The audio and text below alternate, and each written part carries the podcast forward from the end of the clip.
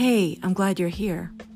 In today's episode, Jye shares his perspective about being a black man in America and how sometimes that feels like being a second class citizen. We also talked about the extremes of belief and how, in times of stress, people retreat to their corner, so to speak, or retreat to their side and go more toward the extremes of belief. So, I just want to encourage you in this time of unrest to continue to question and to look and not be shamed into a certain point of view or not retreat to your group for safety, but be willing to stay in the middle and ask questions and wonder and discern. I hope you enjoyed the episode.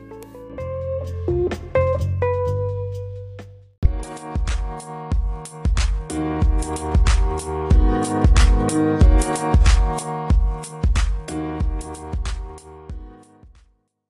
and welcome to the Deepening Place. Hello, Jye. Hey Angela, how you doing? I'm doing good. What's Glad up with you? it. I'm doing pretty good. I'm doing pretty good. Hanging out, relaxing as much as I can. That's it, you know. Just about the same way everybody else is doing, I feel. Do you find that I know a lot of people are struggling with just feeling very low, low energy because of everything that's going on in the world right now. Do you do you struggle with that at all or are you pretty much even kill?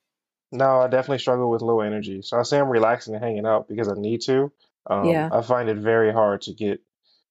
You normally I'm either really good at getting something started or and or finishing. Right now, both are very challenging. We're very, very worn out. Yeah, that's really how I feel. I feel the same way. I, I find that it's really hard to stay disciplined and, and you know, stay on a routine or a schedule. I just want to curl up in a ball sometimes, Yep, might be my Saturday. which I think is really good, but it starts to interfere with a healthy level of functioning after a while. And I don't want to get too far over on that side of it. I'm with you. So definitely in that battle. I don't know if it'd be helpful for anybody, but this insight has seemed to be a little bit helpful for my clients because we're sort of conditioned to beat ourselves up if we don't maintain that standard of excellence. And, you know, if you want to win, you got to get out there and kill it. But what I think is happening is we have all our own stuff, our own issues that we've always been dealing with. But on top of that, we have all this collective stuff.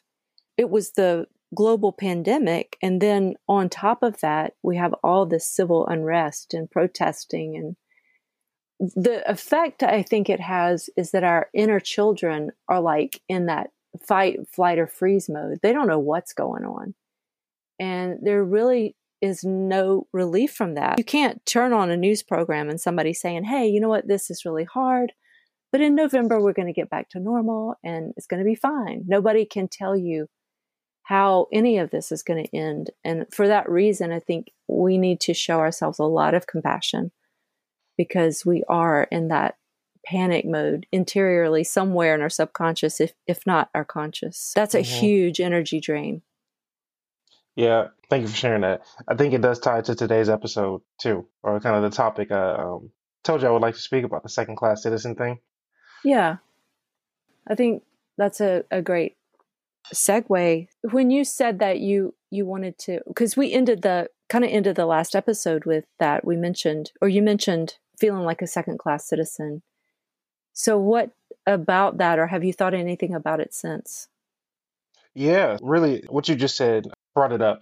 Being a second class citizen is kind of like going through a pandemic all the time. So Mhm. much of life has so much uncertainty, and we talk about generational trauma, but which is real, but it doesn't account for like the lifelong, like living in that, right? Just being a child of a generation that's struggling, dealing with second class citizenship and just how you go through life. To be more specific, kind of if if black has been a problem for you in your life, then you can resonate with like where does the where's the peace going to come from? Where is where's it when's it going to change? Where's where's all going to change? And then the level of sort of weird comfort you have to have, and I think it um it almost internalizes into this permanent, you know, head state of of second class citizen in so many different ways, maybe even second class sort of person. I want to make it more individual. But it definitely resonates with that what you're telling your, your clients to help them with. That's what it's, that's what it feels like being one here. Or that's what the that's what the experience is um, here in America, yeah. and I'm sure anyone. Uh, yeah. And that's what really set with me. And for people that are, if you know, really struggling to understand it, just think about that example right there, if really struggling, like, well, what is the black experience sort of felt like? Not for every black person, but the black experience. It's felt like an ongoing pandemic for, I don't know, for forever, depending on who you ask. You're the one here, so let's ask you if you don't mind. Sure. Like, if anybody's been listening to the podcast, we touched on your story in the episodes Baby Yoda toward the end, and then mm-hmm. in everything we need, and then also Weird Wasteland. And so I feel like I kind of have the overview, at least, of maybe what you're talking about. But can you tell me a little bit, just to you personally, not so much overarching, but personally for Jye, how do you experience that? What has that been like for you? Um, second class citizen has shown up so many different times. High school had to be number one. That had to be the most the first time it was really prominent and prevalent you know going to a, a mostly white high school but it wasn't just that it was white. It was also based on affluence and money and feeling second class in that space sometimes because sometimes because i'm black and there were like some pretty outwardly racist people there but also sometimes because um, i didn't have money. And going to that school and being black and not having money were pretty closely associated. That felt like second class citizenship in college dating having my own personal story of it sort of being a new world to me, but also going to a very predominantly white college at LSU. Dating, mm-hmm. the dating scene there feels like that. Being around anyone that isn't black, which is normally just white at that university, it's uh, kind of like a caricature sort of situation. I had so many friends that would tell me, "Hey, you're the first black person I've ever really been friends with," and it's almost like this uh, display show that you're on. That's what it felt like that I felt I was on. This one's like almost like a display show. It's like I don't. I'm just a person too, man. I, I grew up in this country, but I, I, guess there's something different about me and y'all's perspective. And that's how I internalized those things at the time. It was sort yeah. of like always having to fit into some other, fit into some other pre-established world. In those two examples that you gave, they're a little bit, a little bit different. In the first, to high school, it almost seems like the attitude was, and I'm taking this not just from what you just said, but what we talked about earlier in those episodes.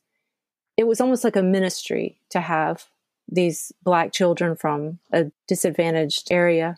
Did you feel that way at all? There was an there was an actual direct program there for that at that high school. They got kids yeah. mostly from one school called Bishop Perry, which was an all black low income sort of private school and they particularly funneled children from that school. So yes that was and i did those tours. They would pull me out of religion class. Yeah so you were like the the representative. Yeah senior Not- year i remember missing most most of class like most of religion class to go do those tours do school day visits for poor black kids coming to the school. And also from before i think that a they didn't make an effort to see you as a young man first they didn't make an effort to like really understand your experience and work with you from that point. You were just you know aren't you lucky to be here? And not really take into consideration your unique perspective or lived experience. As an institution though i would say it was more institutional than personal really. There were a few teachers who just totally didn't get it. I know i've spoken about that before. One teacher who really did get it. Overall it was the second class really came from just the entire structure of a school like that, right? It just doesn't, it does not mesh with the lifestyle that you go home to. And that's something else that seemed to be very particular to black, whether forgetting about the perspective of money or how much money you have. That was something that was, you know, reflective of black. Even that having money is something that people take for granted. Like if I have five or ten dollars in my purse to if somebody says, Hey, let's go get ice cream, no problem. But for people in poverty, they don't have any extra money or means to get around. It's hard to kind of keep up and be a part of the group if you don't have that, even if you're allowed, if you don't have the resources. Exactly. So there's a whole cultural or like social aspect that gets kind of baked into it. And truthfully, those were the, kind of the minor points of that experience. The second class really did come from. Well, no, see, that is a institutional as well. We had a very, very nice food setup at that high school there's a lot of food to buy all the time, like all the time. And it's kind of a thing at that school, you know, what kind of food you're getting, how many snacks you're getting. It's not uncommon to want to spend seven, eight bucks a day on food for, for kids there. That's not uncommon. It's like that was barely my college and first year teaching budget for food, you know? So back then it was a, definitely a stretch. Did you just not go without or do without? Sometimes just do without. Pretty much always had lunch money and it would allow you to overdraw your account to a negative point. So sometimes my, my balance would just be negative for a while. So my parents could settle it or later on in high school when I could either flip CDs or Yu-Gi-Oh cards or write people's papers, whatever I could do for money. Until then, I would just um, yeah, pay off your balance. Pay off my balance. Pay off yeah. the balance. Yeah. I know this might seem like a minor point. You, maybe why are we focusing on this? But I think a lot of what we're calling racism is it's more of a blindness. It's like you're not considering someone else's perspective. And I think we all kind of get wrapped up in that. Like, hey, you know, we're not racist. We have black people in our school. But in order for us to come to a place of unity, it really is understanding each other and the differences and allowing ourselves to see where someone else has had a little bit harder time or a much harder time with things. And so in a in a little micro way, this is an example of that. Yeah, it is. It's exactly an example of that. The racism here is really putting everyone into the same into the same competition pool, more or less, when it's just not appropriate. It's just not it's not good for anyone. It's not good for the people hosting the comp. It's not good for that high school. It's not good for the people going through that through that mm-hmm. system. And that's really the point. Yeah, that's really the point. It's not good for anyone. It's really complicated too. And uh, we've said this the whole time. These issues are super complicated you know, I grew up in the South, I grew up in Georgia, and I had a very distinct idea about what racism was. And to me, it was more of an intentional thing. I knew or knew of racist people. And in this case, is that racism or is it ignorance or is it both? Or is it different for the kids in the school? Was it ignorance? And maybe for some of the administration who should have known better maybe that leaned more into racism. Is there any distinction for you in that? There is.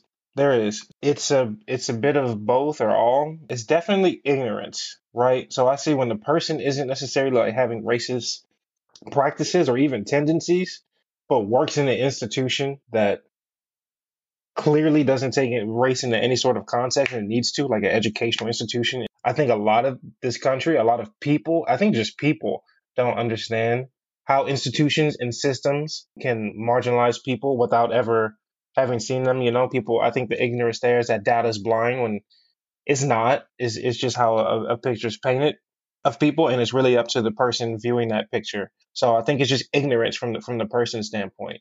And some of it, like you're saying, some of it is willful. Um, how do I see racism? Sometimes, you know, I've seen racist people in the world. And that means someone's going to call me the N word or give me the silent treatment or give me a stinky look, you know, do something that overtly shows I don't like you.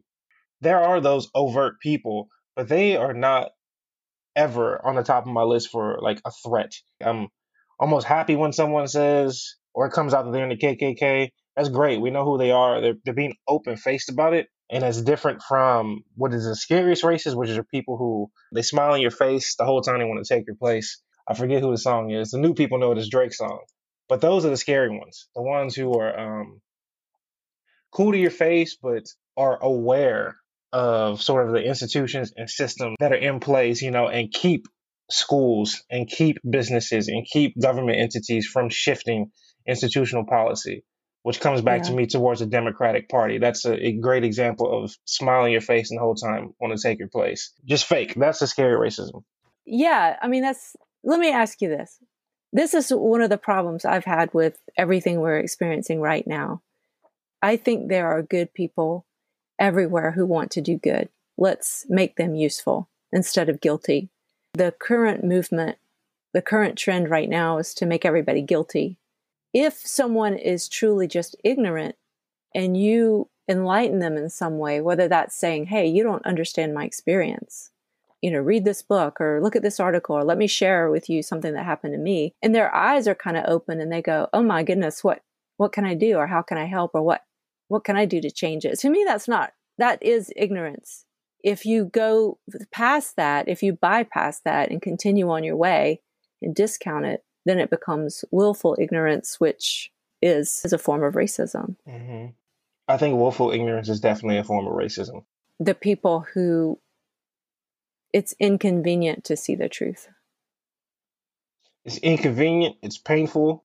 So like I have I have been in more than one relationship now where the parents of the person I'm dating, I know that they come from classically open N-word using families, just white families. And a point of contention is always that the story has always sounded like my parents have seen these things and they see us dating or whatever has happened. They just shut it all off. They never want to talk about it. They just take a blind eye to it. And that's when I always have, that's when I do put up a shield like, oh, that's, that's willful ignorance. You really don't want to know more, you know. And it sounds and it looks like, I, you know, someone starts telling a story. They see the black or some marginalized story, and that person, it's like, oh, I hear you, but this or but that or but this, you know, openly saying I don't have any experience from that community or from that walk of life, but then actively not wanting to listen to anyone's story from that. And that's willful ignorance. In that context, yeah, man, that's just that's being racist. Shut up and listen. A real person who can share with you a perspective that you don't really get and you're not open to hearing it. Yes. Remember the episode we did, The Extremes of Belief, and we talked about how instead of coming to the table to talk things out, people go to the extremes and they cling to their belief systems. In this example, here is my daughter who's dating this man, and because of my background, I'm I need to believe that we've all kind of had an equal shot, and Black people are where they are because of their choices. yeah, that sounds like something I almost heard verbatim once. Yeah. But it's all choices for black. Yes, that's a great way to put it. That's what it's normally said. It's all it's all choices. Um, I had a friend recently post on Facebook. Man, really cool dude, but he posted some really ignorant crap on Facebook, like the playing field's even, race doesn't matter, and he got a lot of flack for it. I guess I don't know. I don't read the comments too much. It's like, man, he's being willfully ignorant. I used to march next to this guy in drumline in college for like years. We stood right next to each other. He's a very loving, large teddy bear type attitude sort of guy who's like a youth church leader or something. Yeah. And even then, even then, even he's still posting like a, I don't want to hear it. Here's the truth, yeah. even though I have no experience. Uh, here's just the truth, and everyone needs to take it for what it is. Disappointing. It's disappointing to see people still kind of choosing willful ignorance. But yeah, if you're asking, it's still super prevalent, and there's a whole younger generation picking up on it too. I think people are so afraid right now that they are clinging even more tightly. That that seems convenient for him to believe because then he, but he he knew you at one time. He knows you. You know, like we forget that we are in relationship with people. We turn to our group and cling to to our beliefs because it feels like a safer place. Mm, yeah, yeah. I've had one in particular relationship has gone south because of all of our current issues in society. I want to ask her, like, do you don't you remember conversations that we had, all the things that we had in common? And now if she's completely gone to her group and it's a betrayal to that to to see me anymore as a friend or a sister because I'm different. Yeah. It's just a, a crazy time. It's it's a very revealing time. It seems like another layer of the veil or curtain has been pulled back. If the whole thing is just not off the hinges at this point, um, that's really how it feels. There's no yeah. time for hiding anymore. People are clearly wanting to do better, or clearly wanting to sort of stay stay in their pocket. Yeah, stay in their pocket of comfort, like you were saying, or just trust in their pocket. Which I understand that as well. Like you said, some times are uncertain. That experience as a second class citizen, or in in terms of terms of what it feels like to be marginalized and trying to be put there. It's just it's a place of fear is what it comes down to, and, and I get it. Yeah. People, I, I, get it. You you kind of curl up into your ball and whatever the case. That's why I think race has a special caveat in this country, and I'm really still still learning like how special that caveat is. Race is a caveat in that like as this guy, he's a white guy. He's his family is fine, very well, fine off. Um, I would say that what's what would help is if he didn't take the luxury of kind of going back to his going back to his corner and doing that. That's not necessary for for that man right now. You know, he doesn't need that yeah. safe zone to go back and and not worry. Maybe he does, but I don't it's, know from what angle. It's just kind of an intellectual laziness. Hmm. And, you know, we've said before uh, belief is budget truth. yeah. I will have to say, though, that I think because, you know, I am white, I do think that people are nervous because of it seems like there's hmm how do I say this? You know how you told me last time we recorded that you didn't really get what Black Lives Matter was after. You didn't really understand. Here you are as a black man with very real experiences in America with racism, with success, with moving in mainstream circles. And even you are saying, I'm not really sure what they're after. I don't know if I can, you know, go along with that. As a white person, I think the feeling is I'm either in or out. And so that is crazy to me. So I'm going to go back over here. That is what is really concerning me right now because if you don't allow someone to process and talk, and if we don't allow multiple perspectives and different ideas about how to make it better, so many of these, especially young white people that were open, are being pushed into the shadow where they are experiencing really true darkness and racists and being influenced in that way. That really concerns me. I don't know if you know what I mean by that. I definitely got the the the message you were getting out there, and thank you for sharing it. Yeah, it's exactly what I was wondering about. Like, where does that need for safety and sort of like reassurance come from? And that's that's a great example. I do have this story, and I'm still so since we've recorded that, Angela, I've gone up and I've I work in a nonprofit space, so I do a lot of like deep behind the scenes research about what nonprofits are up to. So I've done my research on BLM. Like, where is the money going to? I found it.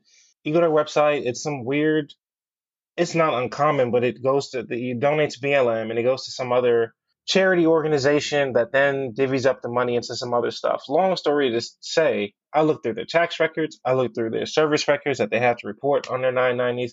I still cannot figure out what they're actually doing with the money besides advertising Black Lives Matter, which should be for free on social media. So I think I discovered another like hold up on the Black Lives Matter thing specifically. I definitely support the phrase Black Lives Matter. Most people should support the phrase, all people should yeah. support the phrase Black Lives Matter. But I think the confusion is coming from the social sort of movement, and then let's literally give actual money to an organization called Black Lives Matter, which isn't even the actual organization. You go look it up. It's not even. It's just a name that they go by, so they can get more money.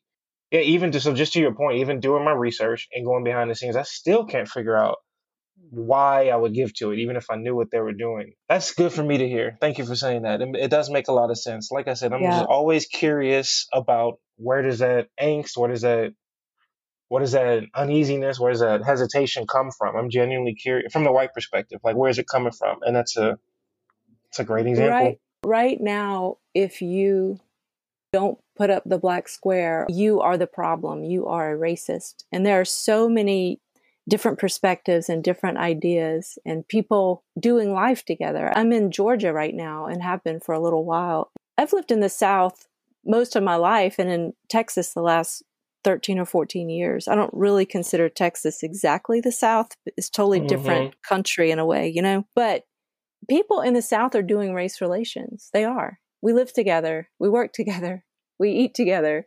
And I think a lot of times people in these movements, they don't have a lot of personal experience. They don't have as many personal relationships. And I'm not saying it's apple pie and ice cream in the South, but it's come so far. You know, we've made so much progress. And then all of a sudden, people are being divided. We're going in the opposite direction right now because we're not sure how to be around each other. All of a sudden, we're noticing before what we weren't noticing.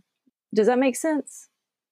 It like really I'm aware, does. I'm it aware really of my whiteness, and I'm aware of your blackness now more because oh my God, are you are you going to judge me because I'm not saying the right thing? You know, and we had we were getting to a point where we were seeing each other as people. And then, not to say it was perfect, not to say that we had gotten there, we had not gotten there, but I hear a lot of talk about ancestors, and a lot of what our ancestors were fighting for were to be seen as a man. A lot of the black men that were fighting wanted to be seen as a man and to get out of my way, give me the rights that you tell me that I have in the Constitution, mm. and let me do my thing. Get move. That's what I think we were fighting for. Not to see each other as different, to see each other as people. To eliminate this second class citizenship. Yeah. To eliminate black as being the like the other category. And may as well say other. Still, still, still happening today.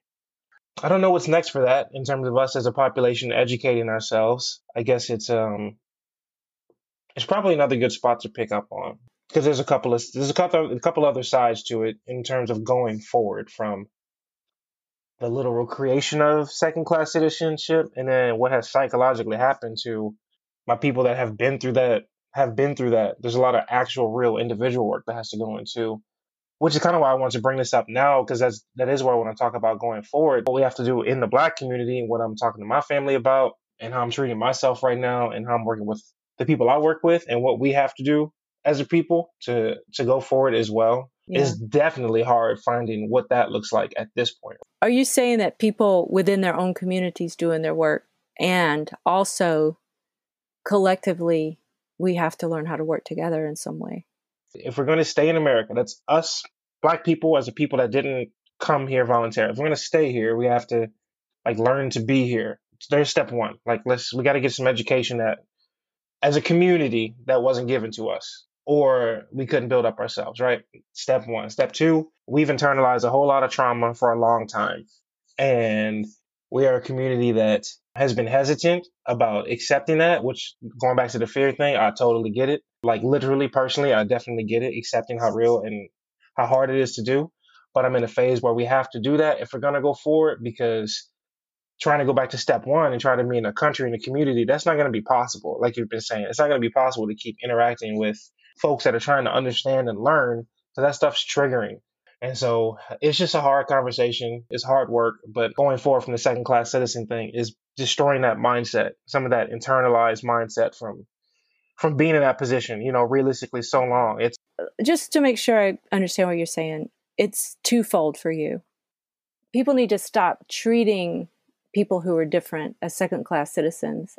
But on another level, we have to help our children or black people help their children understand you are not a second class citizen both ways. 100% i say that having just went to a uh, there's a group and it's for black teachers and we are just talking about the travesty of letting so many black kids pass high school without knowing the information just so we can keep graduation rates up. That's what we have to stop. That does not play out well. It's also a form of, of evil hmm. because in Texas, you know, we both are we are both Texans currently.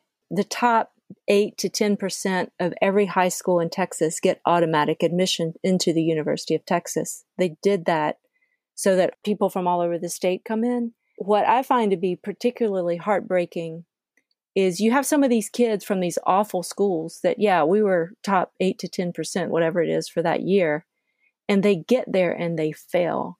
And nobody tells them it's because you came from a horrible school and these other people didn't.